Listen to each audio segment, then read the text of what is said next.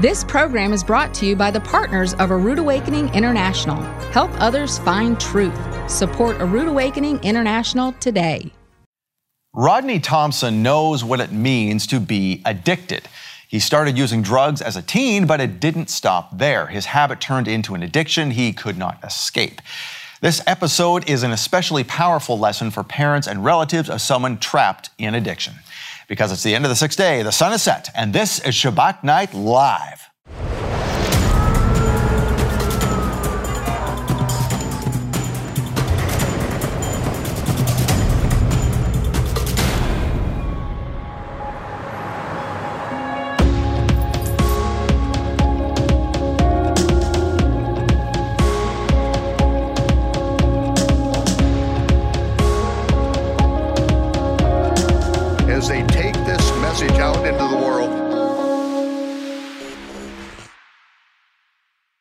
What a week!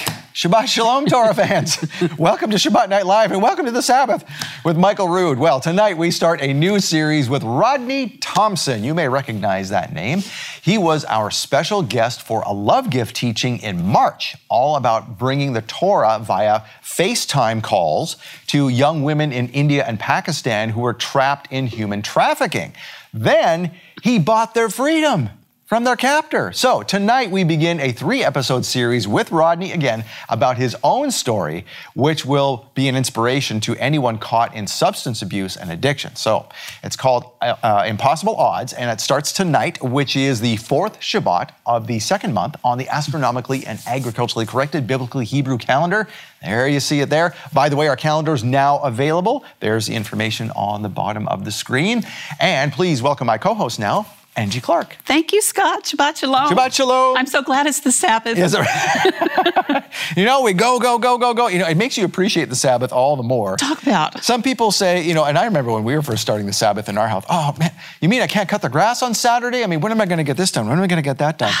And now you come to the Sabbath and you're, just so ready to be done and just, you know, a mandated day off from the Father. I mean, what could be better? It's right? wonderful. You're It's right? wonderful. Yeah, just obey it and you begin to realize how precious it really is. Mm-hmm. Uh, speaking of precious, you have a precious story about uh, Rodney About Thompson. Rodney, I don't even know about this yet. You told me right before the cameras came on. I have a story about Rodney. So Oh, it's ahead. so fun. I'm so glad David introduced him to us. Yes. I mean, he's been such a treat. you David's know. best buddy, by the way. They were they grew up as kids. Yes. right? Okay. Yes, yes, yes. And I'm sure he has some stories. But, but anyway, um, he had done a, a little episode, and I walked by Via's office, you know, and she goes, That man of God's going to pray for me before he leaves here. I'm like, Girl, I am on board with that too because we saw the spirit and truth on him. He brought the fire. And so we we accosted him before he left. and we're like, Rodney, you got to pray for us. You got to pray for us. And so Anna Lil, she comes running. You got to pray for me too. I mean, so, Wow. So he prayed for all three of us ladies, and it was so powerful. Really? I And didn't I'm- even know this. Uh, that's because we caught him out there in the hallway. We wouldn't let him go. He was he was about to leave, and he, and Avia's like, "No, you can't go until you pray for us." Yep. She discerned that that spirit in him, you know, and thank God. Well, and he, I mean, I believe it because he's a guy who understands people's needs and how to pray because he Mm-hmm. has hit rock bottom. He tells his story in this series about how he hit rock bottom, and it's scary. Mm-hmm. Yeah. I mean, we're talking all all the bad stuff you see in the movies, but in real life, right? So, drugs, getting shot at. I mean, Starvation. starvation, robbing his own mother, Robbing his own mother Yeah. and drug dealers. and drug dealers. Yeah, crazy Just stuff. crazy stuff. And now he is really helping people. And that's part of the reason, I mean, Rodney has no fear. He just doesn't care mm-hmm. because he's seen the worst of it. He knows what it's like. And so he's, he's quite willing to walk into those scenarios and help out. Yeah. So, yeah, Yeah. so that's No starting tonight. So, impossible odds. I mean, aptly named. so, that starts tonight. Uh, now, by the way, so it's the 35th day of the Omer. Uh, and this was uh, before Yeshua ascended, because he ascended on the 40th day. So, that's, Mm-hmm. That's coming up here. Um, and something, yeah, very exciting, right? know, just- right? You know, right? Can you imagine being there, by the way? That's just what I was going to say. Can you imagine? He's walking around all these weeks, you know, and Yep. what's going on? popping into locked rooms going, hello. Hello, surprise! It's Can, me. can you imagine them? Like, I, can't- did some of them pass out? Did some, I mean, what happened to some of these th- scenarios? I know, just crazy. So anyway, so in event 244, I had to write it down here from the chronological Gospels. Uh, Michael brings out a very important note about this. So you know, right before Yeshua ascends, he gives the Great Commission, right? So go and basically uh, tell everyone that I've told you, and you know, basically teach the Torah to folks. And then we have this thing in the Bible that says, "And baptize them in the name of the Father, the Son, and the Holy Spirit." That whole thing, even the part about baptizing, never mind the Father, Son, and Holy Spirit, which Michael has talked about several times. Even that part about the baptizing itself is not even in the original manuscripts. It's, it's, it's an addition. I mean, we don't know if it was in the originals, but certainly in, in the uh, copies of the copies, uh, it was only added later, Wow. Much later. Wow. So that's not something Yeshua said. Wow. He said he didn't say go baptize them and blah blah blah blah blah. Right. He said, which is always a good idea. Of course, you want a mikvah, but but he only said, go teach them what I have taught you. Mm. So that's the Great Commission. Baptizing's not the Great Commission. Go and make disciples. Go and make disciples. In and how do you make nations. disciples? You teach the Torah. Yeah. This, I mean, if people are, you know, back then, we know what it was like. You know, the law and the and the traditions were so intermingled, people didn't know what was what anymore. Right. And Yeshua had to come to break that. Well, we find ourselves same scenario, right? Nothing new under the sun, brother. Right. There's so many traditions. It's like, So wait, many. stop doing this. Just do this. We were talking about that earlier about Passover, and Mm-hmm. we'll get into that, I'm sure, at one point. But another event uh, in the chronological Gospels, and it, it's probably somewhere around that 244. I was just reading it the other day, and it was talking about how he appeared to them, you know, which we would have went, what? But it said some still didn't believe. Yeah. How, can It you- was his disciples he appeared to. Yeah. And it said some still didn't believe. I'm like, how is that possible? Did they think he was not dead on the cross or something? Who Or I mean, what was going through their minds to not believe? don't How do you know. not believe that? I don't know. If That, he goes, look, see, it's me. that blew my mind. I'm like, okay, I Yeah. so God help us not to fall into that camp, Right. Exactly. you know.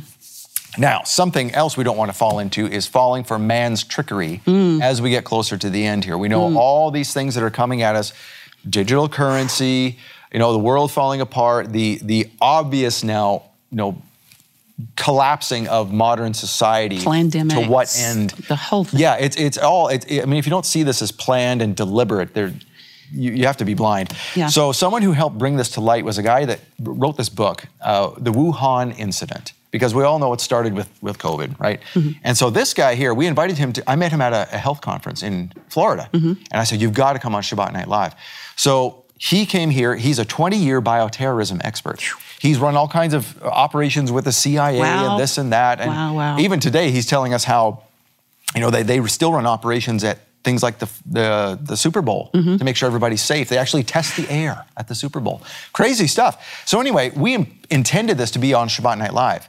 After doing a couple episodes, where we realized we can't put this on Shabbat Night Mm-hmm. Live. So, where it is, it's on the app. It's on the michaelrood.tv app, and that's the only place you can see it. Now, speaking of the app, there's other places where folks can see stuff outside of Shabbat Night Live, and that is our podcast Mm-hmm. Yes. as well. We have a new one, the Rood Radio Podcast.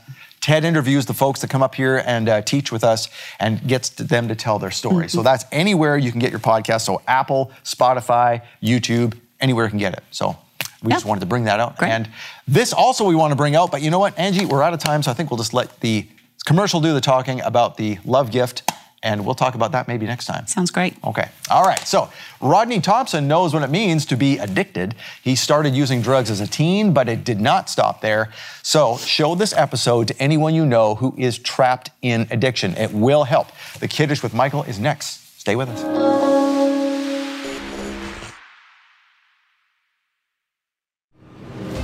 With international corporations pulling the strings and digital currency at hand, the great men of the earth are attempting to close the door on personal freedom. There's no place to hide. No attics, no basements, no haystacks, nothing. No place to hide. People really need to understand that, to grasp it. Holocaust survivor Vera Sharav warns of important comparisons between the Nazi regime and the Great Reset. Who to watch, how to resist their tactics, and why today's technology makes the trap so much harder to escape. This teaching No Place to Hide with Vera Sharav is our gift to thank you for supporting A Rood Awakening International. When you donate $50 to this ministry in May, we'll send you No Place to Hide with Vera Sharav on DVD or Blu ray. Donate $100 and we'll send you No Place to Hide, plus a coffee table book commemorating Israel's 75th anniversary and the miracles that made it happen. Donate $300 and we'll send you three gifts No Place to Hide with Vera Sharav, the 75th Anniversary Book of Israel, and a beautiful piece of art featuring the Shema in Hebrew and English, made by immigrants to Israel. These gifts are a limited time offer from Michael Rood to thank you for your support. Make your donation today and receive the $50 gift, the $100 gift, or the $300 gift. Get these exclusive thank you gifts when you make a donation to support A Rood Awakening International in May. Call 888 766 3610 or get your gifts online with a donation at monthlylovegift.com. The Chronological Gospels Bible is changing lives all over the world, putting everything the Messiah did in exact chronological order and explaining the behind the scenes truth of what the Messiah did, when he did it, and why. The timing of it all means everything. And now, the chronological Gospels can be easier on your eyes. The larger print edition features 40% larger type, and every page appears exactly the same as the original, so you can follow along with others who have the regular size version. The Chronological Gospels larger print edition also has wider margins to write notes, and the premium quality paper means you can highlight without soaking through. Plus, the larger print edition lies flat, so you can teach without having to hold the book open. The Chronological Gospels larger print edition is a big and beautiful coffee table book, measuring a full 12 inches tall and 9 inches wide. Study the Bible with clarity and ease. I love the size of this book. This is 9 by 12. The paper is is perfect because it doesn't bleed through when I write on it. I can mark it up and I always make notes in all my Bibles. Everything is the same place as it is on the smaller version and I can just stand back and I can teach from it and it's just it's the perfect size. I pray thee, of whom speaks this prophet? Order the Chronological Gospels larger print edition by phone or online. You'll get 40% larger type than the original. Call 800 788 7887. That's 800 788 7887. Or get the Chronological Gospels Bible larger print edition online at aroodawakening.tv slash large.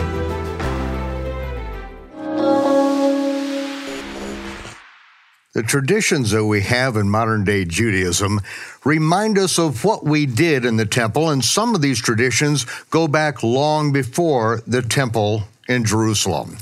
It reminds us of when Melchizedek, the king of righteousness, brought forth bread and wine to Abraham when he came back from the slaughter of kings, and Melchizedek, the Melchizedek, the king of righteousness, blessed the Most High with the blessing that Abraham then taught to his son Isaac and then was passed down through the generations. Yeshua said, Abraham saw my day and he rejoiced. He gave a tenth of everything because he saw the broken body and the shed blood. Melchizedek, as Abraham and all of his offspring, then continue to say this prayer, this prayer of sanctification. Baruch atah Yehovah, Eloheinu melech ha'olam, homotzi lechem miharetz. Blessed are you, Yehovah, our God, King of the universe, who brings forth bread from the earth. And Yeshua said, This bread represents my body, which will be broken for you. And this is what Yeshua said the last night that he was with his disciples. This represents his broken body that was broken for us. And then the blessing of the wine. Baruch atah Yehovah Eloheinu melech haolam borei peri hagafen. Blessed are you, Yehovah, our God, King of the universe, creator of the fruit of the vine. And Yeshua said, This is a renewed covenant, which will be paid for in my blood. As often as you do this, do this in remembrance of me.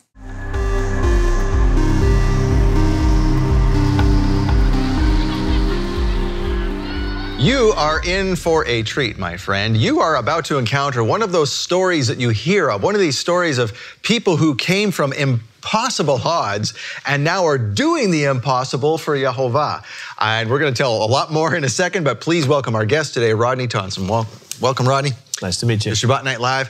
Uh, so we were in the planning room just over here with a great big whiteboard in front of us, and uh, you've just come in with uh, David Robinson, who we'll get into that connection in just a yes. sec. But I had a pen in my hand, and, and, this, and I looked up and I looked at you and said, "Do I have pen on my face?" Because this ink had run out of the pen all over my hand. That's right. Right, and so I got rid of that, and just didn't think anything of it. And then we started writing on the board, and and remember none of the pens would work.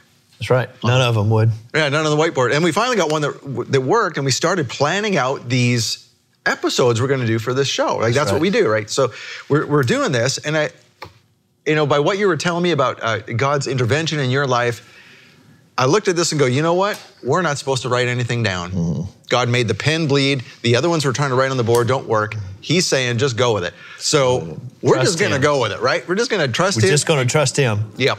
So, uh, Rodney, how do we know you? I mean, today, first of all, tell us uh, who you are today. Okay. Well, today, my name's Rodney Thompson. It's a really pleasure to meet here, be here. Thank you for having me. But I'm, I'm simply a husband, a father, and um, that is first and foremost a, a, son of God. I mean, Jesus, you know, Yeshua. I, forgive me if I say Jesus, because I still got a little bit of the old church in me. Oh, but oh, we're but all good here. I, I, got you. People. I, I, say Yeshua, Jesus, all of it. It's, it's, all the same God to me. But uh, but uh, I'm a husband and father. My my wife Maria and my daughters Esther, Bethany, and Jacob. I'm a small business owner. Uh, I've been a business owner since I got reborn, and I got reborn in May of 2005.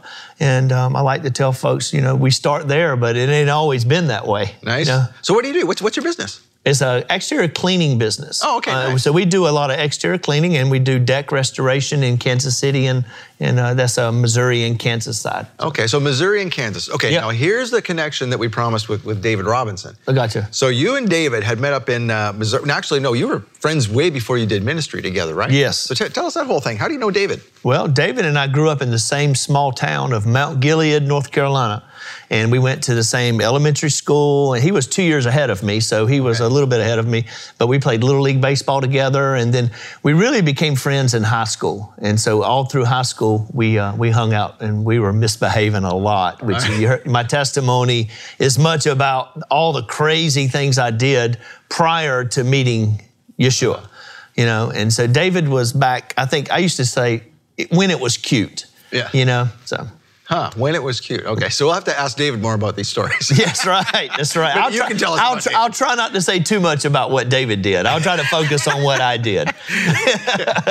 All right, so this is your life today, and this is how you met David. And then uh, somehow it goes from North Carolina to Missouri. Mm-hmm. And uh, the ministry, uh, David worked with, um, forgive me, the name of the ministry out there is?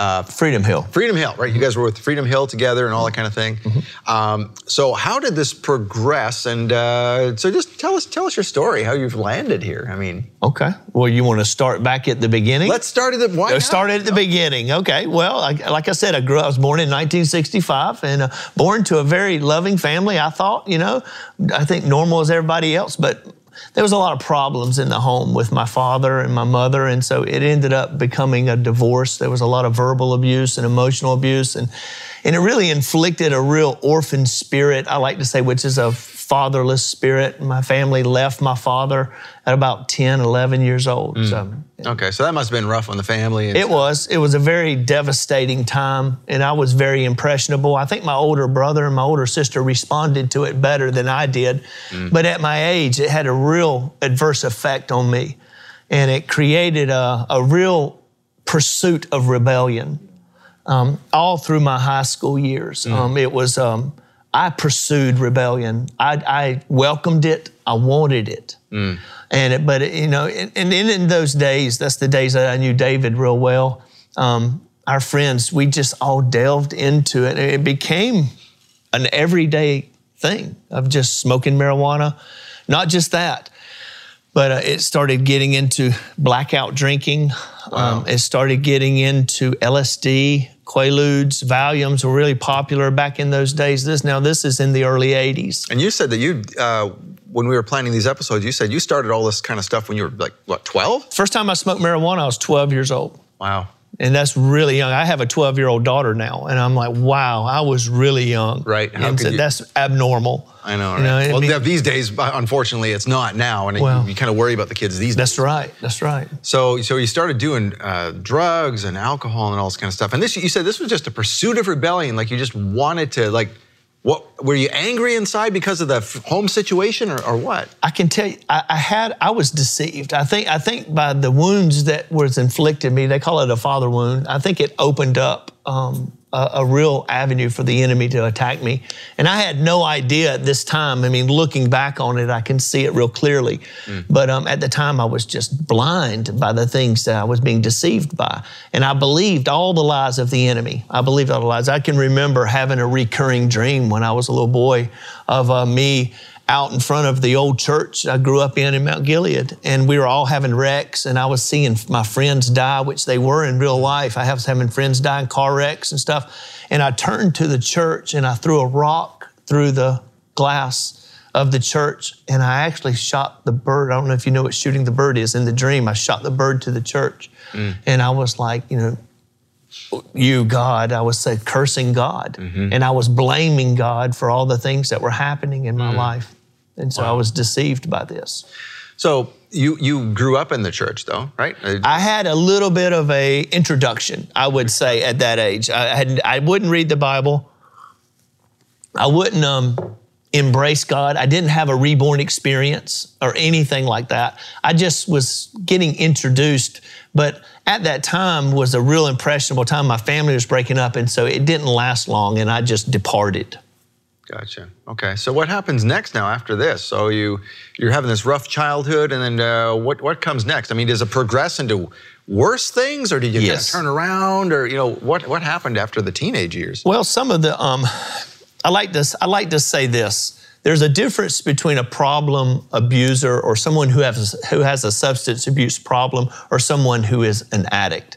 And so I went through probably the next um, after my early all through high school of just seeking marijuana. Um, drinking and any type of drugs I could take, a lot of speed, a lot of quaaludes, and th- but they, I was a problem user, but I wasn't an addict yet, and so I was just continually doing that up until the time when cocaine came on the scene, and uh, I started getting introduced to cocaine around the age of 17, 16 and 17. Oh, that's early. It is. It is. And so this is before they made crack.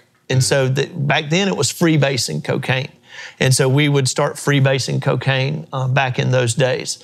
And um, I think it was during that time that I started crossing a line into being a slave to drugs. Now you got to remember, we all loved playing ball back in those days, and and during the, the the grades completely went away all through the high school years. I mean, it was just an everyday occurrence of smoking marijuana every day for four years, um, and then start doing cocaine every day, you know, and drinking every day, and then I tried to go to college. I remember forget my uh, my dad pulled some strings to try to get me in college. I had terrible grades. Um, tried to get me into college and, and trying to do right, but um, I just I couldn't stop because whenever you move, and this is going, you're going to see through the progression of my testimony. When you move, your addiction moves with you, uh. and so a lot of people try to cure things by just moving to a new location. But everywhere you go, you take you with you. Yeah, now, my, my father-in-law has a saying like that, and he's he's not a believer or anything, but he's, he has a very wise saying. Oh, yeah. that is, wherever you go, there you are. There you are. And it's, and it's like being in a room full of mirrors. Everywhere you look, there you are. You just see yourself. And uh, that's what happened. And so in college, I went, and it, I mean, one semester, I'd already flunked out.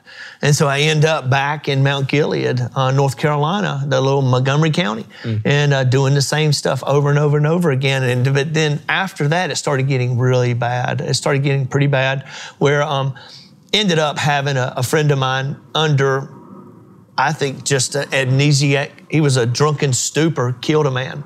He shot him in the head, and it really scared me. And I never forget that it was after that I started seeking ways to get clean. and I started going into treatment centers and uh, NA and N- Narcotics Anonymous and Alcoholics Anonymous. And the thing, I, I'm a Christian now, of course, but in those days they tell you, you know, create your own God, you know, and, and but these gods had no power. There was no power to it. So I was creating these gods that they said I could create, but it never fixed anything. So going through the whole 12 So step thing. yeah, so yeah, I go through the twelve steps, and but it was no, I was not choosing the God of the Bible. I was choosing a God of my own understanding, which you're going to see through the progression. That was really what kept me so long in sin. Is I could not accept Yeshua on His terms. Mm.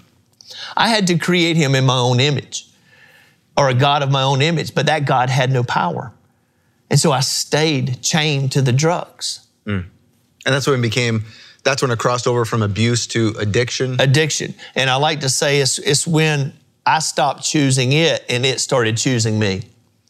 And, uh, and so I started doing things that um, really unspeakable things stealing, sexual immorality. I mean, just all the areas that go with addiction. I mean, it's just terrible, the things that you do, but you've lost the power of choice. And, and, and, and in the Christian circles, we call that demonic possession.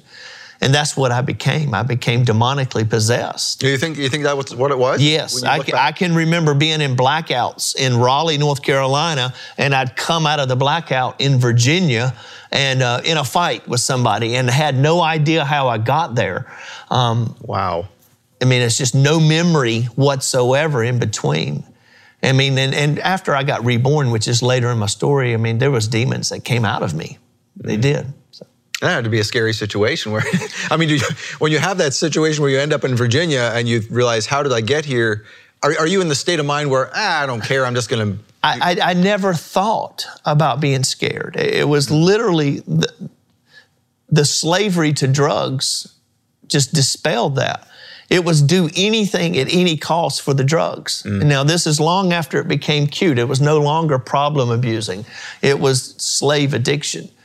And, and it's, it's literally no choice. I could, I mean, I can tell this true story. I can remember getting money in my hand at that age, and I would have a physical reaction in my body that I knew I was going to get drugs. I'd literally throw up, knowing that I was going to go get drugs.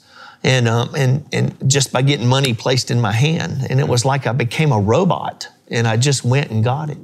And so, but that was, you know, the early 20s, you know, around those t- years. And uh, I I ended up moving from Charlotte, and, we're in Charlotte now, but Montgomery County, which is not far from here, down to Atlanta, Georgia. And I started going through a series all through my 20s of going through AA and NA, um, going through all these different treatment facilities. Uh, I went to work for the U.S. Geological Survey, and I was really trying to do well in my life.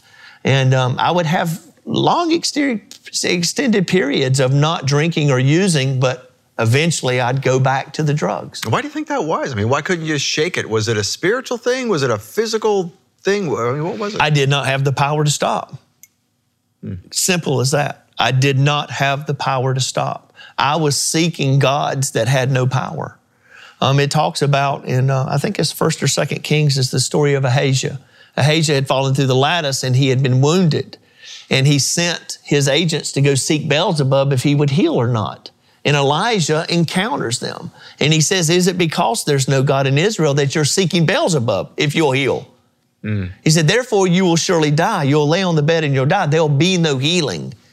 And that's what happened to me. I was seeking foreign gods to, to heal me, um, mental health facilities, um, antidepressants, antipsychotics. They put me on all of this stuff saying he, he's crazy, he's bipolar, he's depressive, he's all of these different things. These were all foreign gods trying to heal me.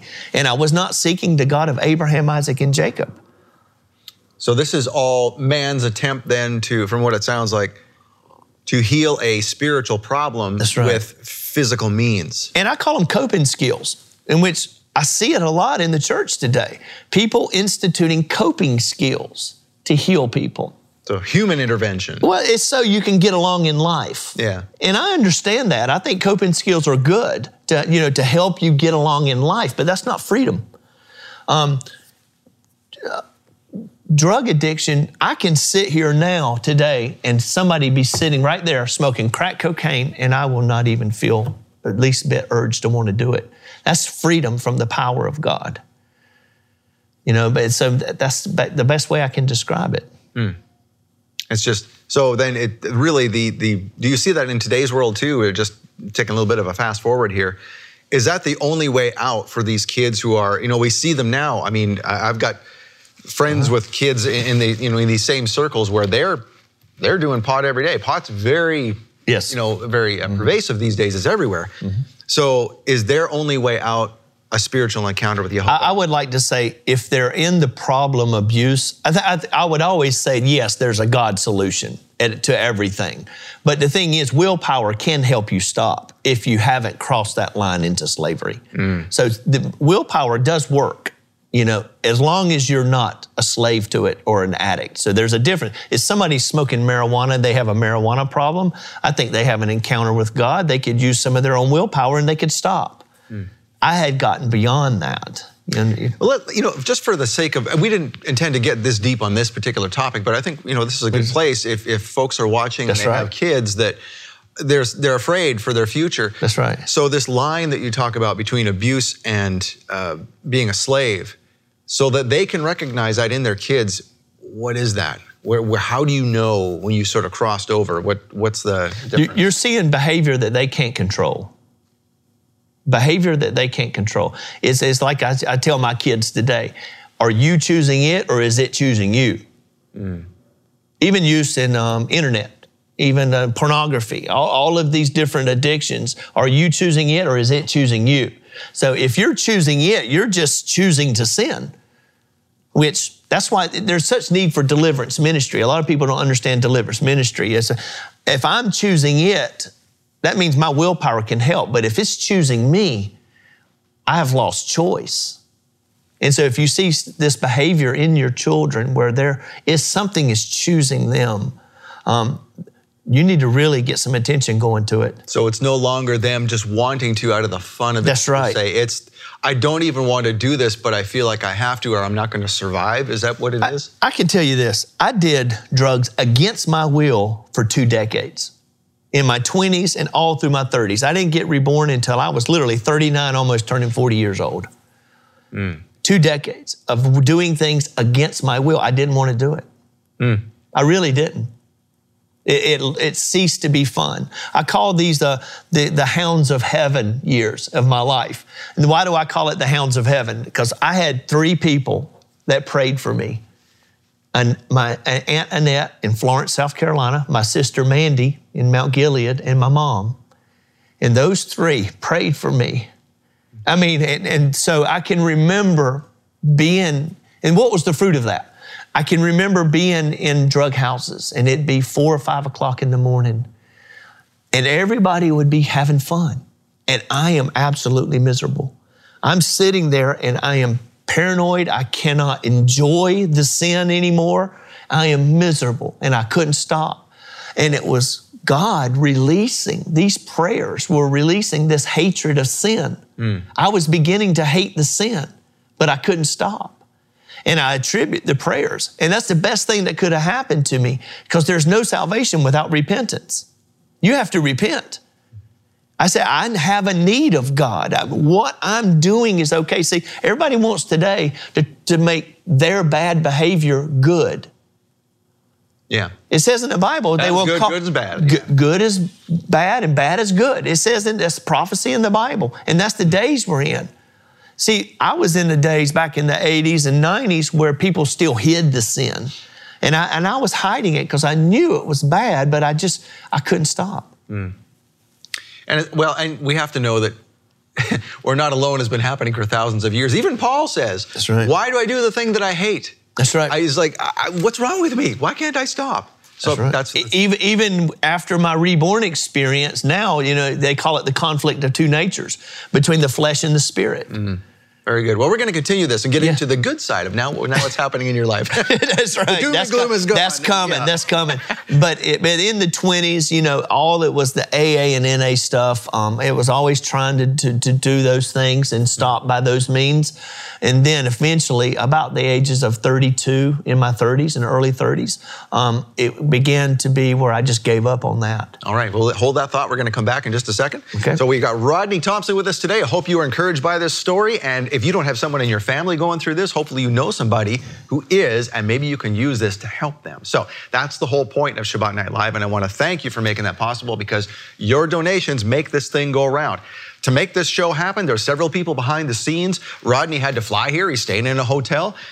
I'm sorry, guys, but money makes this happen. It's just the way it happens. And your donations are the only thing that's making this show continue. So, first of all, thank you. And if you'd like to make sure that this goes to other folks in the future, you can do that too, just with another donation. We really appreciate that. Thank you very much. We're going to give you a couple seconds to think about that. We'll be right back. Hey, thanks for supporting this program and supporting Rodney's visit with us. And Rodney, before the, or during the break, Yes. Uh, I said, okay, so we're going to head into your 30s now. I thought everything was going to be good. And you said, no, now it's going to get dark. I thought we were dark enough already. But okay, so you're, you, you know, we think of teen 20s. Okay, yeah, Yeah. You know, we hear all these stories of everybody does drugs in their 20s. That's right. Everybody, or so right. quote unquote, everybody. Um, but this became a problem even into your 30s. All through the whole decade. And so this is where I like to say it, it went from being cute to ugly. And when you see grown men unable to stop, and, and it's really like we really harped on the first segment was you know the difference between choosing it or it choosing you is the, the complete inability to stop. Um, and, and it really got to the basis that I was not going to the God of Abraham, Isaac, and Jacob, you know? But in the 30s, but what happened in the 30s? What, what caused me to go darker? I, I attribute it solely to the invention of crack cocaine. Wow. Um, crack cocaine brought about a new level of depravity in a lot of people. That um, even freebasing and snorting cocaine and drinking and all this stuff didn't bring. It brought a new level of chained to, to drugs. Is that much more addictive? And Yes, it is. And I, to be honest with you, I'm not a uh, what do you call it? Someone a chemist. I, I don't know what they put in it that creates that, but yes, it was much much more demonic, much more had its grips on me and created where I would do anything to get more. So, getting more, doing anything, did this lead to selling the drugs? Because you mentioned you had already had, you know, you had a job and things, and so I'm imagining lots of the money is getting wasted there. So, Well, it, what happens is you become unemployable. Okay, so in my early 30s is when I started to become unemployable. I, I didn't have the health insurance anymore, so I couldn't get into the, all the treatment centers. And so I couldn't do that. And so that end, ended up, and I couldn't work. If I go to work, uh, I would last about a week until you get the first paycheck, and then boom, you're back off the races because you don't have control. So you just go buy the drugs. So it's a vicious cycle of literally for a whole decade. But I mean, and so the, the crack cocaine came in and started producing that type of behavior patterns. so you've got. So you, did you end up having to? So you're unemployable. How are you going to get the money for the drugs? you start selling the drugs. Well, you try, but a monkey can't sell bananas. it likes to eat the bananas. You understand what I'm saying? so when you're a monkey, you have, your monkeys can't sell Yeah. bananas, and so so you start stealing. And so I can I can remember um, who do you steal from? And uh, we would steal from drug dealers because there's no police being called um, numerous times breaking in police uh, uh, drug dealers houses stealing drugs. And sometimes the drug dealer come home and catch you at home and you're running out the back door and they're, they're shooting at you um, running through the woods being shot at um, robbing people um, at gunpoint um, to, to get drugs um, over and over and over again. And I, i'm down in atlanta during all these years.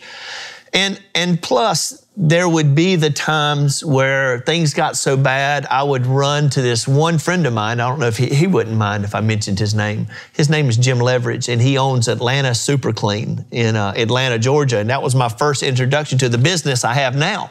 That's how i learned how to do it. So i would run to him and he had gotten clean from uh, crack addiction, and he, you know, so he was willing to help, and so I would go to work with him, and uh, and get some money and try to get my life together, and then boom, right back to it. Did you ever turn to him for advice? I mean, did you look to him as sort of a counselor because he'd been through this? No, not really. No? Not really. I I never really wanted to quit. I just wanted the consequences to go away. Gotcha. You know what I mean? So, so you would go and just somebody help me, give me a handout, just help me through this period right here. But I never really wanted to quit, so I didn't want advice. I didn't want God because somebody would say go to God and try to get help, and I don't want help because I knew I'd have to stop, and and and for something in me, I just couldn't stop. So you become unemployable. So you're working with this guy. He, he seems to be okay with you. Did, did you lose that too? Oh no! As soon as you start using again, you know you have to go because you, you can't work when you're using because when you start using, you can't stop.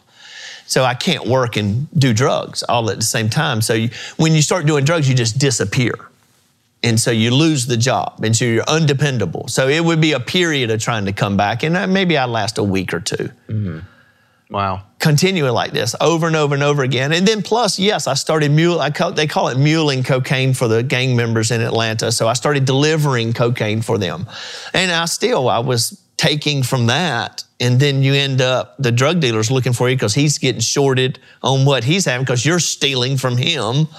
It's just a vicious cycle of nonstop people looking for you. Um, no taxes. I mean, I never did any taxes. This is one of the testimonies after I got reborn was uh, the deliverance and freedom from um, IRS debt that I had accrued over the years. I mean, I just never did anything legal. Everything was illegal. Everything. We'll get into that later. That's, Yeah. That's an interesting story in itself. But- So you're stealing. Wow, that seems like the worst people to steal from is to steal from drug dealers. That's right. Because That's right. They'll find you. They will. They'll come looking for you. So you're always moving around and you- you're doing all this. And here I am, 35, 36 years old, and I never forget. Probably 37 or 38. Um, I was heading downtown. I had a guy with me in my truck, and I was heading downtown to go get some drugs from a guy that um, I, I had known for years. But he was unavailable. So another person ca- came in, and I handed this person a lot of money through my window. I was in a truck and he grabbed the money and turned around and shot five times with a 357 Magnum in my car door. And the bullets actually came in through the door and started ricocheting inside the cab. And I never forget, all I did was ball up like this because I was just saying, don't hit, don't hit.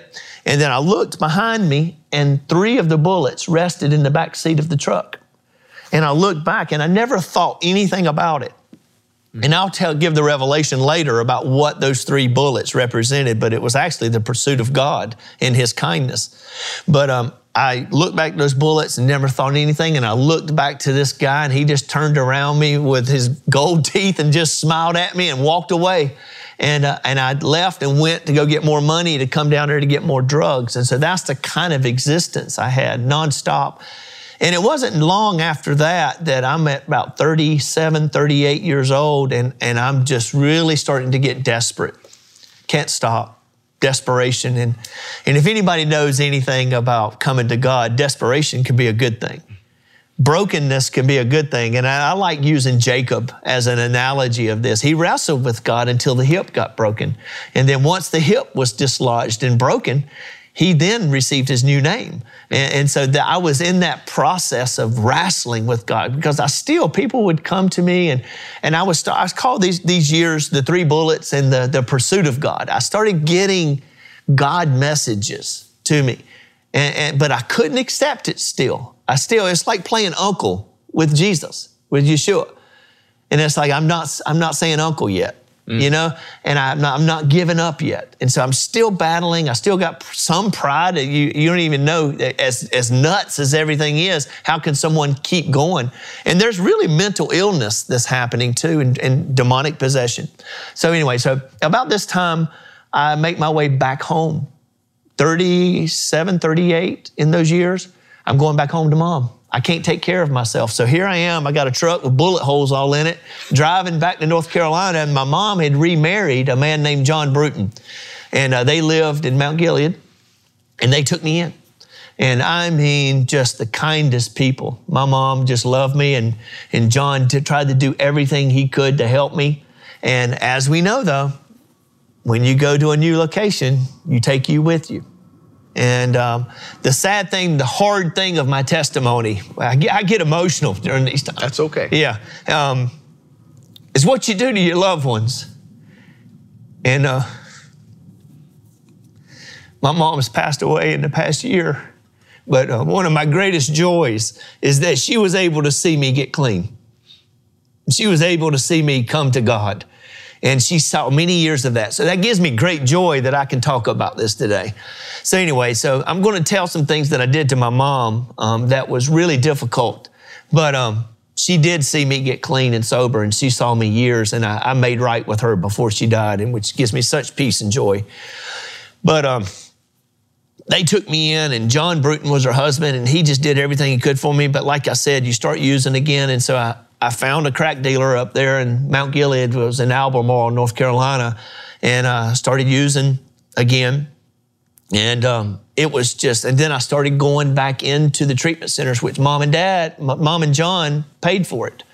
And so they helped me get into these treatment centers again. And there it was. It was terrible. And I remember there that time I broke my ankle and um, I, it's like it's almost like God put me flat on my back where I had nowhere to look but straight up. I mean, I crushed my ankle. I dislocated. I got three plates and nine screws in my right ankle during those times where I just really crushed my ankle. And I literally, I had to lay in a bed for months and just look up. And, uh, and it was God was just working on me. And, and I mean, it was during those times, and I never forget. Um, I was able to pick up a little job at a local pressure cleaning company, and um, he had a van. And uh, I started working and ended up um, getting some money in my hand and did drugs again. And I ended up stealing his van.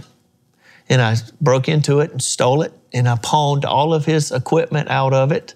Wow. And it was during this time I was around the Albemarle Concord area. And um, I um, pawned all of his equipment. And uh, going from crack house to crack house now, this is getting towards the end where I'm about to share the reborn experience that I experienced, which is, is just a powerful encounter with God that changed all this. And so there I am just doing all this stuff and um, going from crack house to crack house and had this stolen van, ran out of the money that I had gotten from his pawning his equipment. And finally, I knew my mom and John had gone out of town. And so uh, one night in the middle of the night, I went to their house and I took a brick and I threw it through their window. And I broke into my mom's house and I stole all the credit cards and money and guns that they had in the house. And um, terrible thing to do to your mom, and especially when they're trying to help you. And I mean, I'm just beyond bad, deserving of hell, deserving of prison. And uh, during this time, are you just sort of it's like tunnel vision. Tunnel vision. You, no you, thoughts. You don't see it as your mom. I, this is just a house I'm stealing. No, it's, it's, drugs are more important than my loved ones. Mm. That's just terrible. I mean, and I'll say this to people that own that have loved ones that are like this, and the, and yes, they love the drugs more than you, but you need to understand that they're under some a power that's greater than them. They can't stop. And, and it, it, explaining this to my mom helped her forgive me. You know, that it wasn't, I, I loved my mom, but I, I could, I had to have the drugs at all costs. So, um, broke in, stole all that stuff from my mom, and then we ended up um, being back into a, a, crack house. And, and uh, it was during this time that um, a Presbyterian pastor um, in Albemarle, North Carolina, led by the Holy Spirit, came into the hood and came to the door. And he knocked on the door and he pointed me out and said, You come here. And I stood up and I walked outside. He didn't know who you were. Nope, never met me. He gave me the gospel the first time I'd ever heard it. Hmm. He, I truly believe that man planted a seed on my heart that night. And uh, I looked at him and I said, You've got to leave. Somebody's going to rob you. And he left. I ran into that man years later after I had kids, and he was able to see my kids. Um, but uh, he left, and I just kept doing drugs. And then uh, about a few days later, I found myself still with the stolen van, and I had I was in another drug house. And then, I, right then I was down in Mount, back down in Mount Gilead, in a crack house outside of Mount Gilead, North Carolina, and um, I'd run out of money again And if you know anything about drugs, you don't eat when you're doing drugs. And so when you run out of drugs, you start getting hungry. And so I started getting hungry, but the, the drug dealers were cooking fish in the kitchen. And I'm just going to share this like it happened. Um, there I am, I'm, I'm, pacing, I'm out of money, I've robbed my mom, so I can't go there anymore. I've got a stolen van that's out of gas, uh, it's below E. All the, everything in there is pawned, and I'm at the end. I mean, literally, no options. And I'm pacing the floors in this, this crack house. What do I do? What do I do? And the drug dealer, and I'm getting hungry, and the drug dealers are in there cooking fish. And I went to them, I said, Can I have some fish? I'm getting hungry. And they kind of laughed at me and told me to get away from them. And they were getting ready to kick me out of the house, I'm sure, because I had no more money. And the devil, man, he just kicks you when you're down. When you're down and out, that's when he kicks you harder. And that's where I was at. And uh, I came around, they got done eating, and I was so hungry. I came around into the kitchen, and when you're eating fish, you get the bones and you spit it out in a plate. And I picked up the spit of their bones and I started sucking the bones of their spit out. it was during that time, the prodigal son, it says when he was eating pig slop, he came to himself. And uh, it was during that time I was eating that pig, that pig slop is what I call it. And I saw Jesus. And he appeared before me, and it was like he had a mirror and he showed it to me, and it showed me what I had become. And I was like looking at myself, what I had become.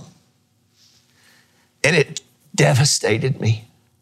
Devastated me. Just took me. To, I don't know if you know what it feels like to put a pin in a balloon and just all the air just comes out.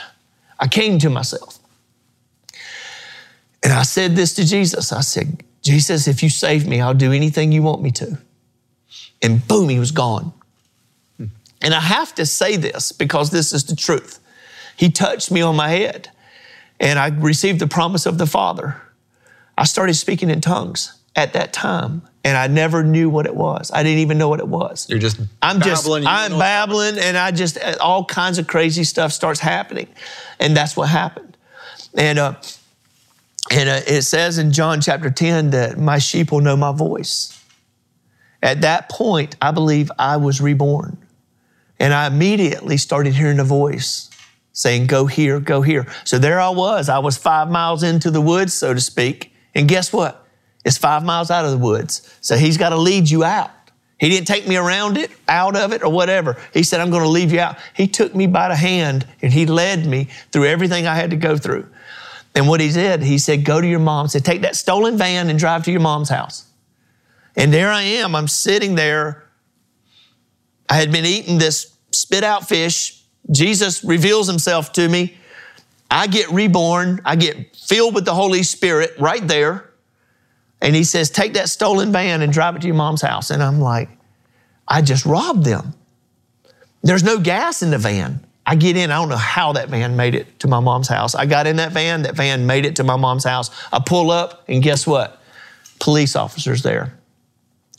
And uh, it, it was there where um, I was arrested, and uh, my mom was saw me at that point, and uh, she uh, she basically devastated. I, I, I, that's the only word you can describe a mother seeing their son at that point. Devastated, and um, this is uh, getting into this part right here: the arrest and the and the, the deliverance from prison. I mean, all these things that are coming up in the testimony. So. Wow. Well, let's save that. That, that sounds like a real good. Uh, it is. We're not going to be able to explain that in another minute here that we have left. So no, save that for the no. next episode. That's okay. Right. Thank you for being here, and thank you for being here. You've brought uh, Rodney to us. I hope you're enjoying this story. Hope you're learning from it. I'm learning from it, getting more insight in, into what people go through when they're going through drugs and this type of thing. But the story gets better, and it gets a lot better. And you're yes, not going to believe what he's doing today. So the good stuff's after. The good just after, after meeting Jesus. So we're going to come back and talk more about all of this next week. So be with us here on Shabbat Night Live. Thank you for being with us. And until then, Shabbat Shalom.